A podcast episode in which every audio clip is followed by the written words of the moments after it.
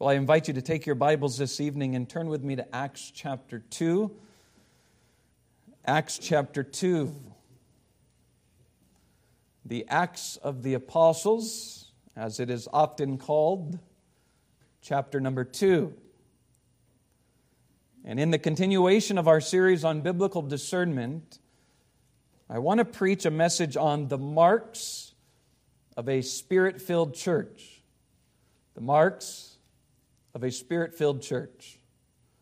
Someone on social media recently asked if there were any, quote, good spirit filled churches in the Yucca Valley area, which, as you can imagine, led to many people commenting and recommending what they thought were good spirit filled churches. Which led me to contemplate what many people who name the name of Christ are prone to think of when they hear that phrase, spirit filled. What churches in our community are spirit filled? On the contrary, what churches in the community are spirit flawed? Is every place that calls itself a church spirit filled? Are those churches that call themselves Christian automatically filled with the Spirit every time that they meet? What are the attributes of a spirit filled church? What are the attributes of a spirit filled pastor? What are the attributes of a spirit filled sermon? What are the attributes of a spirit filled worship? What are the attributes of a spirit filled Christian? Now, think about it with me and think about it not through what others believe this to mean, but through what God's word says. If a pastor stands in one place while he preaches and is not funny, charming, or amusing, does it mean that he is not filled with the Spirit? If a church consists of only 15 people, and is meeting in a rundown building or rented community center, singing songs without instrumentation. Does it mean that they do not meet the criteria for being a good, spirit filled church? Are churches that lack fun programs and activities for the kids dead churches? Are churches that don't offer a full menu of groups to belong to spiritless churches?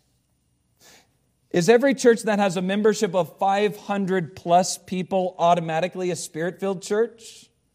Is every church that has a quote worship team made up of gifted musicians a spirit filled church? Are churches that have astonishing orchestras and a choir consisting of hundreds of people a spirit filled church? What are the marks of a spirit filled church? I fear that most people associate the expression spirit filled with excitement, emotions, music, charming personalities, busyness, and the amount of people who show up to a church meeting. On the one extreme, you have groups of people who genuinely think that the marks of a spirit filled church involves the pastor yelling at everyone at the top of his lungs, people speaking in gibberish, people falling on the floor and floundering like a fish, attendees running around the auditorium waving their handkerchiefs in the air, and worshipers having some sort of exciting experience that makes them cry and feel good. On the other extreme, you have groups of people who sincerely think that the marks of a spirit filled church involves loud music, which makes people want to close their eyes, put their hands in the air, and sway back and forth. Some people think that the characteristics of a spirit filled preacher involves an energetic, comical pastor who's good at telling stories to tug at the people's emotions. Some people think that so long as the church has an abundance of volunteers who are busily serving in some, quote, ministry, that they are naturally a spirit filled church. So, my question is how do we know what is truly of the Spirit? How can we discern what a spirit filled church looks like? And this question ties in with the questions I've been asking over the last six weeks. Does one's feelings determine whether or not a church is filled with the Spirit? Does one's amusement determine whether or not a church is filled with the Spirit? Does a church's size regulate a church's relationship with the Spirit? Is the music and the appearance of the auditorium the determining factor of whether or not a church is, quote, good? How do we know? What is the right answer? What are the biblical features of being a spirit filled church? And therein lies the definitive answer. Did you catch it? My question is what are the biblical features of being a spirit filled church? I'm not concerned about what church growth experts say. I'm not concerned about what young people who know little about theology think. I'm not even concerned about what the majority of Sunday worshipers argue. I want to know what does God think about this question? Is there anywhere in Scripture that we find a definite answer to these questions? Are there any teachings? Are there any examples? Are there any principles that can be extracted from the truths of God's Word so that we might funnel this question through?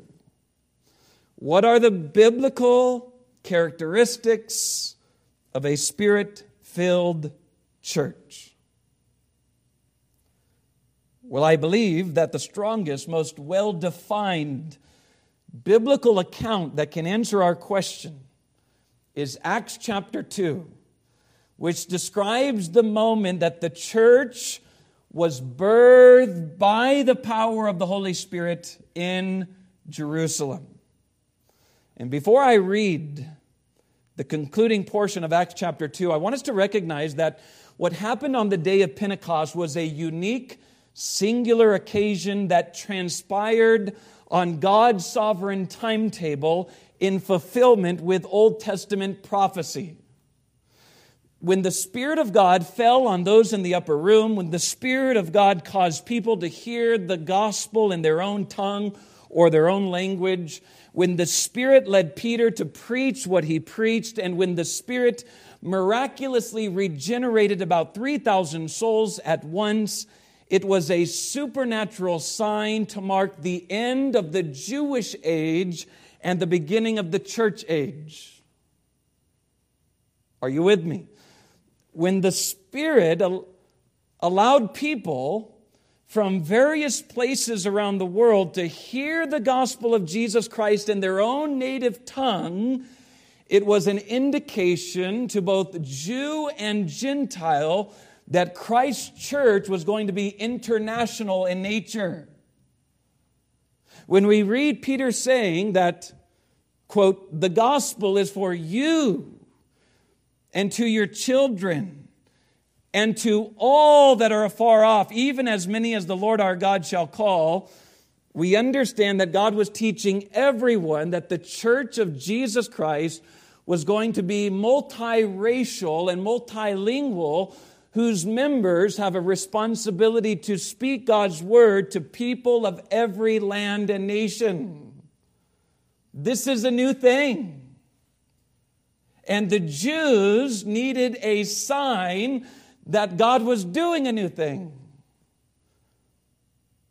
This is God, Acts chapter 2, Pentecost, smacking the Jews across the head with a two by four, so to speak.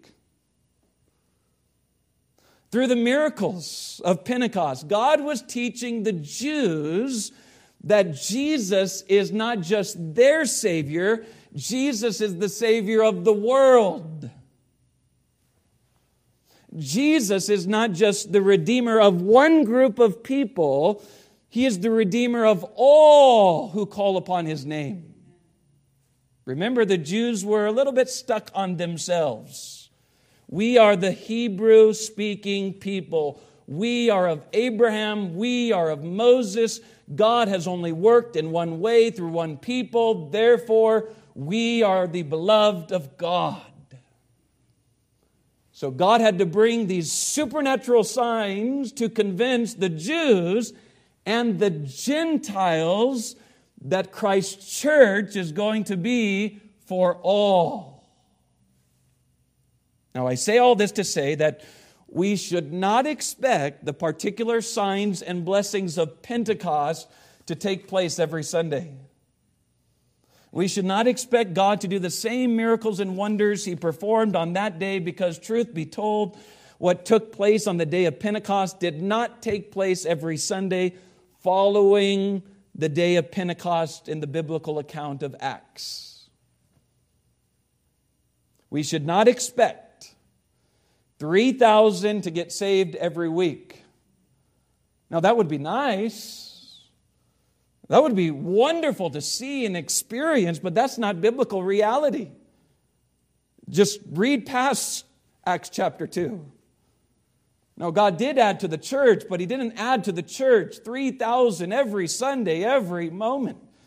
There were not signs and wonders being done every time a preacher lifted up his voice and preached. Pentecost was a specific event that happened at a specific season in history for a specific reason. Pentecost was a moment in history that God sovereignly and graciously opened the floodgates and bringing in the Gentile sheep into the predominantly Jewish flock. That's what Isaiah said would happen. That's what Joel said would happen. That's what Jesus said would happen. I have sheep that are outside of this flock, speaking of Gentiles. The time is coming when the door is going to be open wide. And here it is, Acts chapter 2, where the door of the gospel invitation is open wide to the world. So, in our quest to find what a spirit filled church looks like, our focus should not be on the unique miracles that happened that day, but on what took place immediately after that phenomenal event. That's the question that needs to be asked and answered. The question that needs to be asked and answered is what did the Holy Spirit produce in the lives of others following this great occasion? What was the condition of the church following the time that biblical prophecy was fulfilled? What were the tangible attitudes and actions of God's people when the Spirit of God was present among them? That's the question. That's what we need to examine. And by the way, that's the question you ought to ask yourself after every supposed revival, meeting, or conference. If you really want to see the authenticity of God's work in a meeting, don't judge things by the immediate commotion or hype. Judge it by the aftermath. When everything settles down. It's easy to get people worked up, but we want to know was there any true change in the lives of those who claim to have been, quote, touched by the Spirit? Acts chapter 2, beginning in verse 41. Then they that gladly received his word were baptized. And the same day there were added unto them about 3,000 souls. And they continued steadfastly in the apostles' doctrine and fellowship and in breaking of bread and in prayers. And fear came upon every soul. And many wonders and signs were done by the apostles. And all that believed were together and had all things common, and sold their possessions and goods, and parted them to all men as every man had need. And they, continuing daily with one accord in the temple and breaking bread from house to house, did eat their meat with gladness and singleness of heart, praising God and having favor with all the people. And the Lord added to the church daily such as should be saved. What are the marks of a spirit filled church? Truth number one a spirit filled church will always be a Christian church. A spirit filled church will always be a Christian church. The they in verse 42 who continued steadfastly in the apostles' doctrine and fellowship and in breaking of bread and in prayers are the they who gladly received Peter's preached word and were baptized. Meaning then that these were true believers who were born again by God's Spirit. These were individuals who were cut to the heart by Peter's preaching, who then personally believed on the Lord Jesus Christ for salvation. And while this might seem like an elementary truth to consider, it is nonetheless a needful truth. This is the primary and most fundamental characteristic of a spirit filled church. Listen, a church cannot be a spirit filled church if it has attendees or members who are void of the Spirit. A church cannot be a spirit filled church if they do not believe the true biblical gospel. And a church cannot be a spirit filled church if the people within the church do not have a credible testimony of faith. A true spirit filled church is a Christian church. A true spirit filled church is a church filled with people who have a testimony of being transformed from darkness to light, from the power of Satan unto God. A true spirit filled church is a church that loves the biblical Christ in sincerity and truth. But, Pastor, isn't every quote Christian church Christian? No. Just because they say they're Christian doesn't mean that they are Christian. Only those who demonstrate the fruits of being born again, only those who show by their lives that they love the true Jesus are truly Christian. Remember, Jesus says, Matthew chapter 7, not everybody who says unto me, Lord, Lord, shall enter into the kingdom of heaven. Many shall say to me in that day, Lord, Lord, have we not prophesied in thy name? Have we not done many wonderful works? Have we not? I mean, we are claiming to be Christian. What's the problem? And Jesus will say, I never knew you. Depart from me, ye that work iniquity. You're Christian in name, but you're not Christian in heart.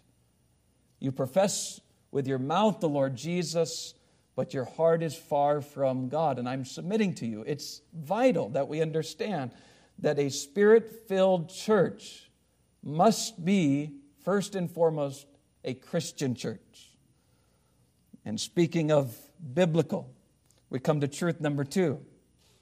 A spirit filled church is a biblical church. Now, I want you to carefully notice the repeated proeminence of God's word that seeps out in every verse in the whole of Acts chapter 2. At the beginning of the chapter, we find a biblically called and qualified preacher, namely Peter, preaching the truths of God's word. And as the Spirit falls, and people from all the, over the world begin hearing the truth of the gospel in their own tongue, Peter gets up and does what? Starts juggling, starts talking about being moral, starts ranting about politics and political reform.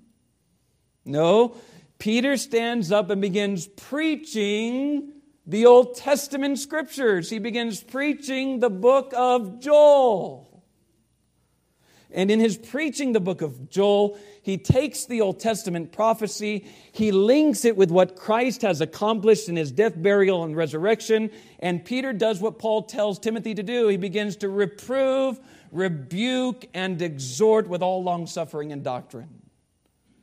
Peter becomes very pointed in his sermon, saying, Listen, you are guilty. You crucified Christ. You are sinners.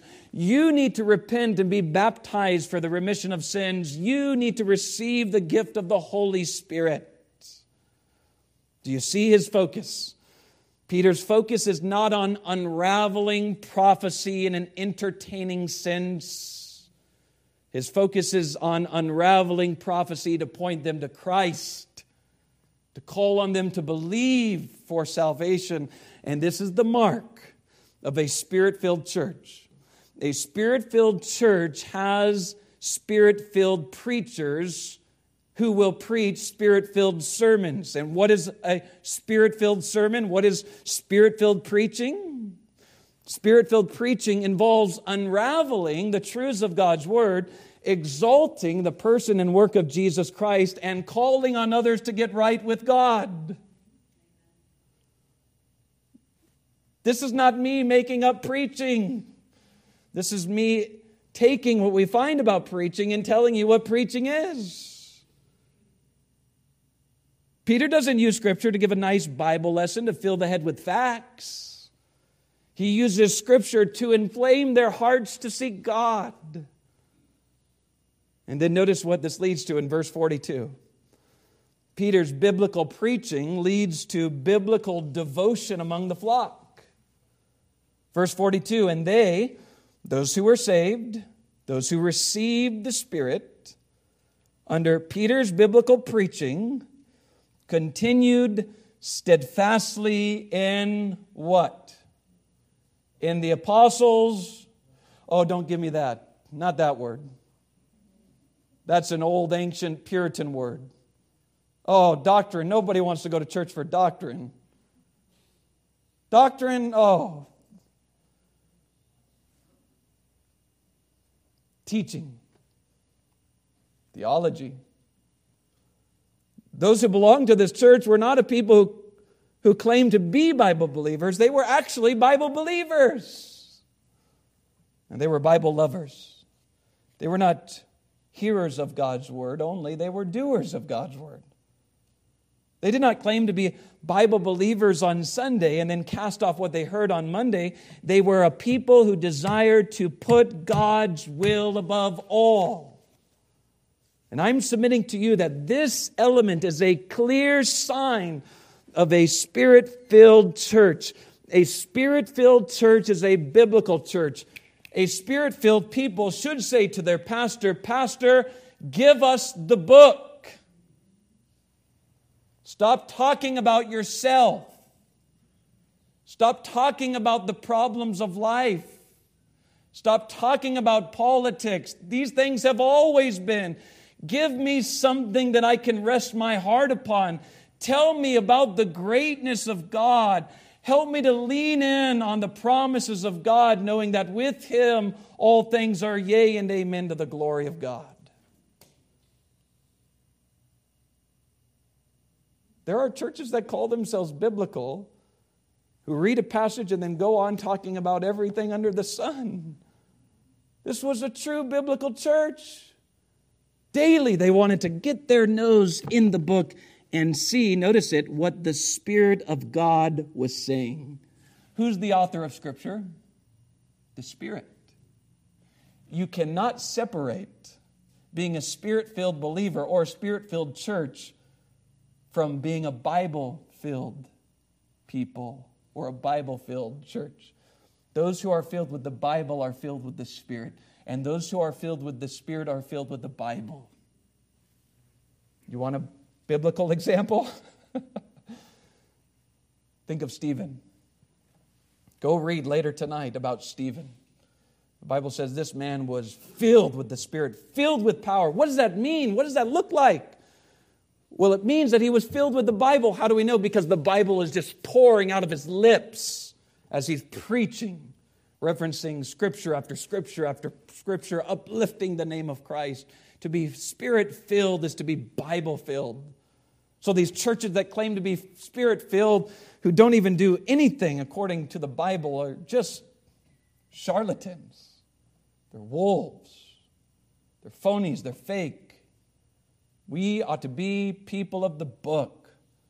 We ought to be Bible believers, Bible lovers. To be a spirit filled church is to be a biblical church. Hold everything up, test all things. Why do we do what we do? Because the book says. Why should we believe what we believe? Because the book says. Acts 17 11. They were more noble than those in Thessalonica in that they searched the scriptures with all readiness of mind and they saw if what Paul said from the scriptures was actually according to scripture. Scripture, scripture, scripture. We need a reformation back to the scripture, back to authority, back to God's opinions.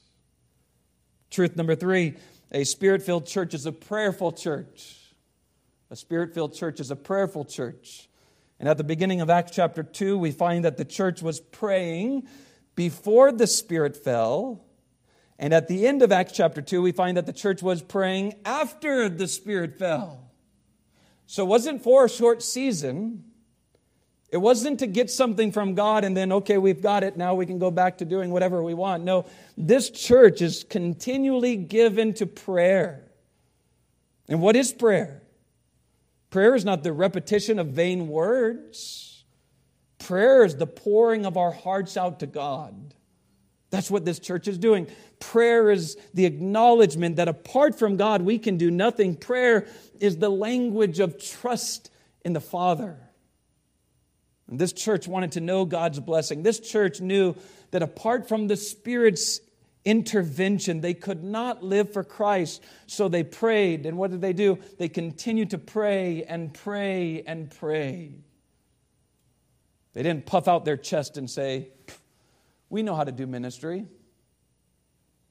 We know how to grow a church. We've got the New York best selling book on church growth. We've listened to all the podcasts. What did they do? They prayed. Why did they pray? Listen, they prayed because they knew that they were weak. You think this is a strong church. It's only strong because they were relying upon the Spirit's strength. Somebody who doesn't pray is somebody who is weak. Somebody who prays is somebody who is strong. Did you catch it? You say that's contradictory. Is it? No, you want true strength? Then be weak. You think yourself strong? You're weak. This church was weak. In their weakness, they prayed. And I submit to you again that one of the marks of a spirit filled church is a prayerful church. You want to talk about spirit filled churches? Where are the churches that emphasize the prayer meetings? They're almost all gone. If you have a motorcycle club, you're a fun biblical church, but if you have a true prayer meeting where you pray over 10 minutes, you look dull. What's wrong with us? It's all backwards, isn't it? We really don't need the Spirit, is what we're saying when we don't pray. We got this figured out. We can reach people on our own. God help us. To be a spirit filled church is to be a prayerful church. And I'm not talking about weird gibberish prayers. I'm talking about true pouring of the heart to God, true humbling ourselves before the Father, before the sovereign Creator, and saying, Lord, without you I can do nothing. Lord, without you we cannot. You must. You must.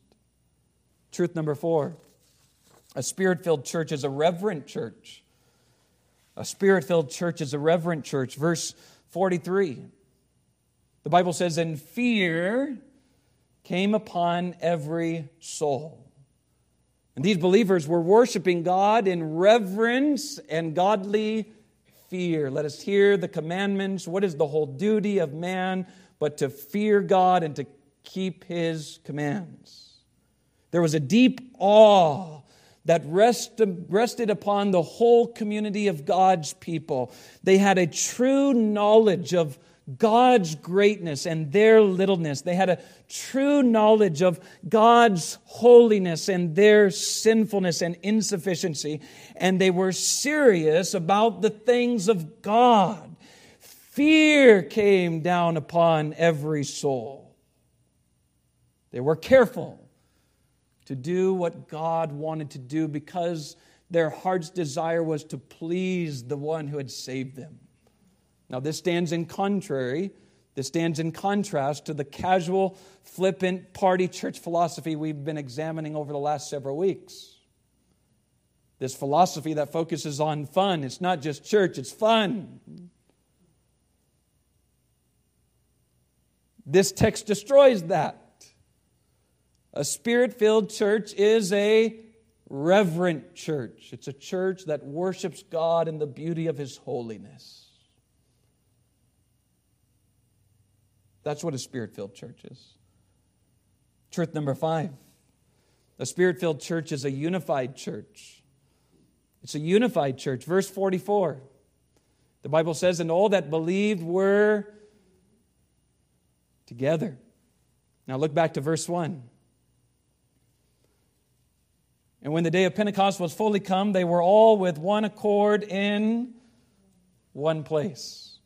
Verse 42 And they continued steadfastly, speaking of together. Verse 46 And they continued daily with one accord in the temple. Did you catch it? These Christians were united together. And when I speak of unity. I'm not talking about some sappy, emotional, compromising unity where people affirm that everyone is right and nobody is wrong because God is a God of love and acceptance. Let's all just link our arms and sing kumbaya. Let's not talk about doctrine and theology. I'm not talking about people being united in their music preferences or in their likings of Starbucks coffee. I'm talking about they're being unified in the faith. They're being unified around the truths of God's Word. These Christians were united in their love for Jesus Christ. They were united in their desire to do His will. And inevitably, 3,000 souls plus, they varied in personalities. They varied in opinions about certain things. Nevertheless, the Bible teaches us here that they were glued together in seeking first the kingdom of God and Christ's righteousness. One, together, serving the Lord.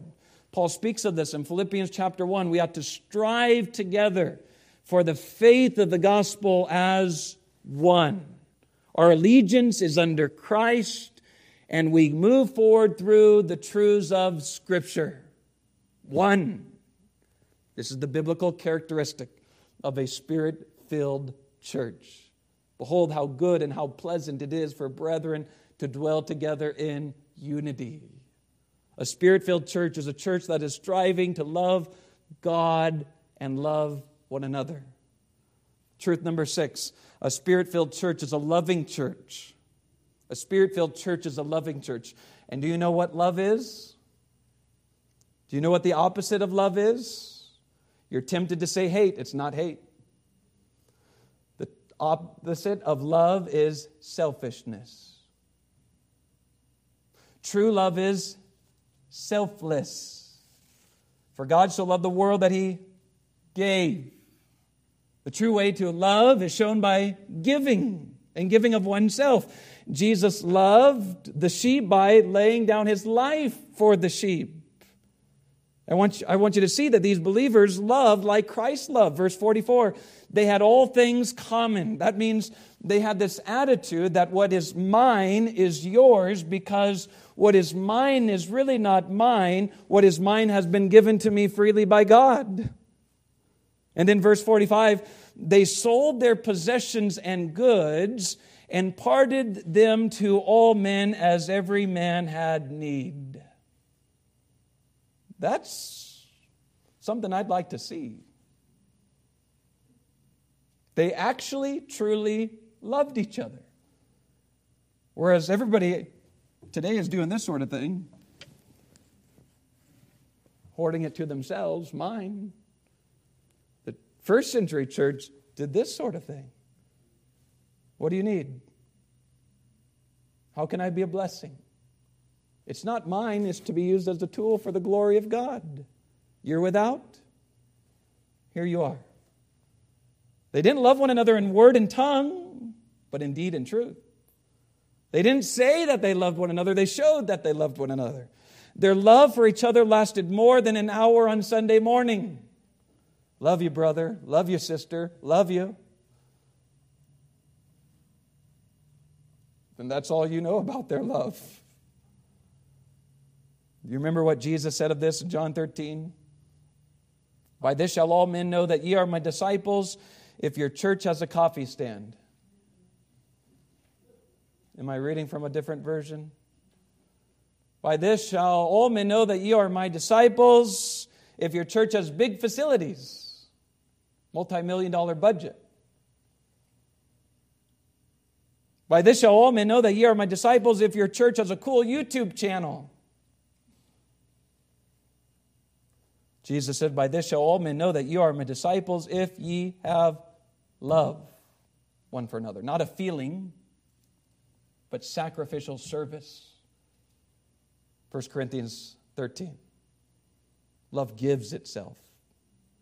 Love has hands and feet. It's not an emotion. A spirit filled church is a loving church, it's a sacrificial church. Truth number seven a spirit filled church is a joyful church. We briefly looked at it this morning from the pastor's perspective, didn't we? From the pastor to the people, Christ Church is to be a church filled with individuals who are filled with the fruit of the Spirit, and the fruit of the Spirit is joy. Verses, verse 46 says that they ate their meat with gladness, not with sadness, not with madness, but with gladness. Now, this stands in contrast to the grumpy church, the cold, distant, stay away from me church. You come into the church, everybody's sitting in their pews, a visitor walks by, and they start frowning, or they say, You're sitting in my spot. Don't you know that that's been my spot for 40 years? Who do you think you are? Now get up. Have you been into a grumpy church? Cold, distant, stay away. Church members have been members for 40 years in a church under 100 people and they've never met each other before.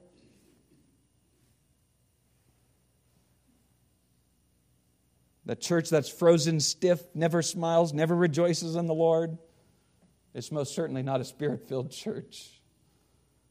Now, this does not mean that we need to be a church given over to holy laughter cracking jokes all the time, but this does mean that among the fellowship of the church, there ought to be continual rejoicing in the Lord for who He is and what He has done for us. There's a genuineness of joy coming into the presence of the collective believers because we're thankful for all that God has done for us.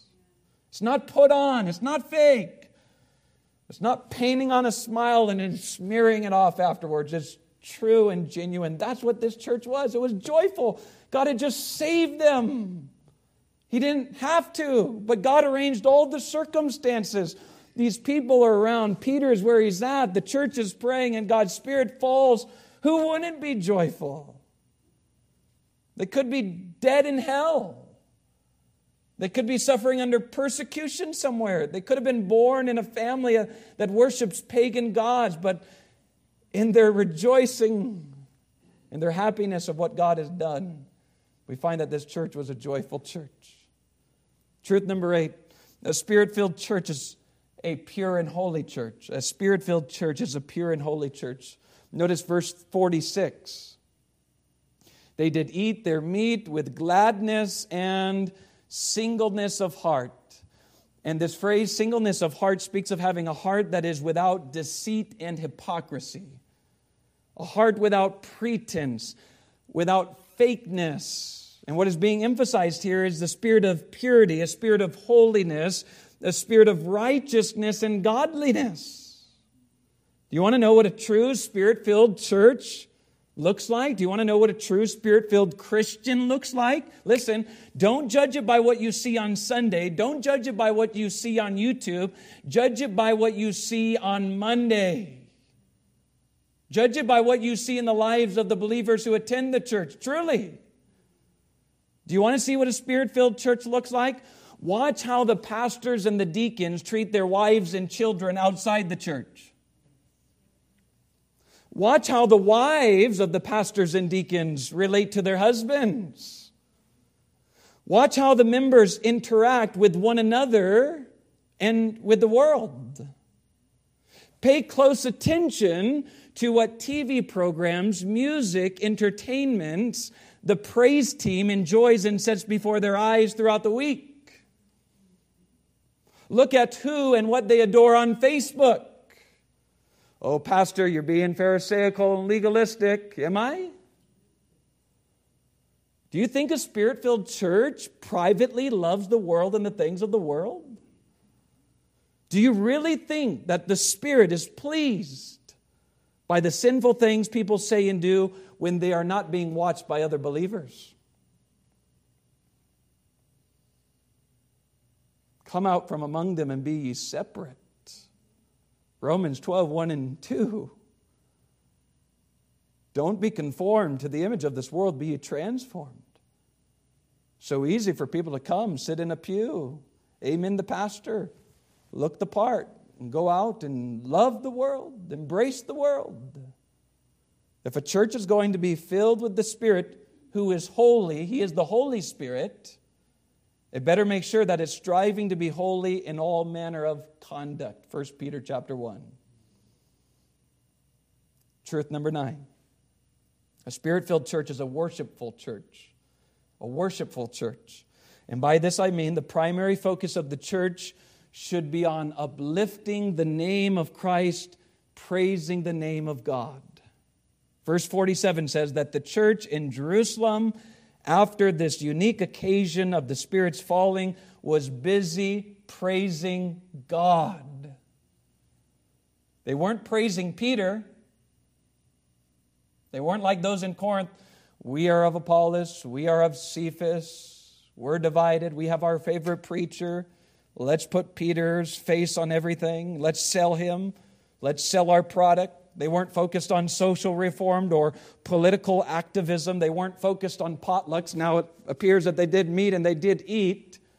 So I guess they were Baptist. But that wasn't their focus. Their focus was on praising God, making much of Him. Their time was given to Psalm 115:1, saying, Not unto us, O Lord, not unto us, but unto thy name give glory for thy mercy and for thy true sake right, John? He must increase, we must decrease. It's all about God. We want God to be known because the Bible says in all things, He ought to have the preeminence. The spirit filled church is a worshipful church, it adores and magnifies the Lamb of God who was slain for sinners. And then, truth number 10 the spirit filled church is a sincere and simple church. It's a sincere and simple church. Now, notice this with me. This church was simple. They simply loved God and loved one another. They were who they were. It wasn't very flashy.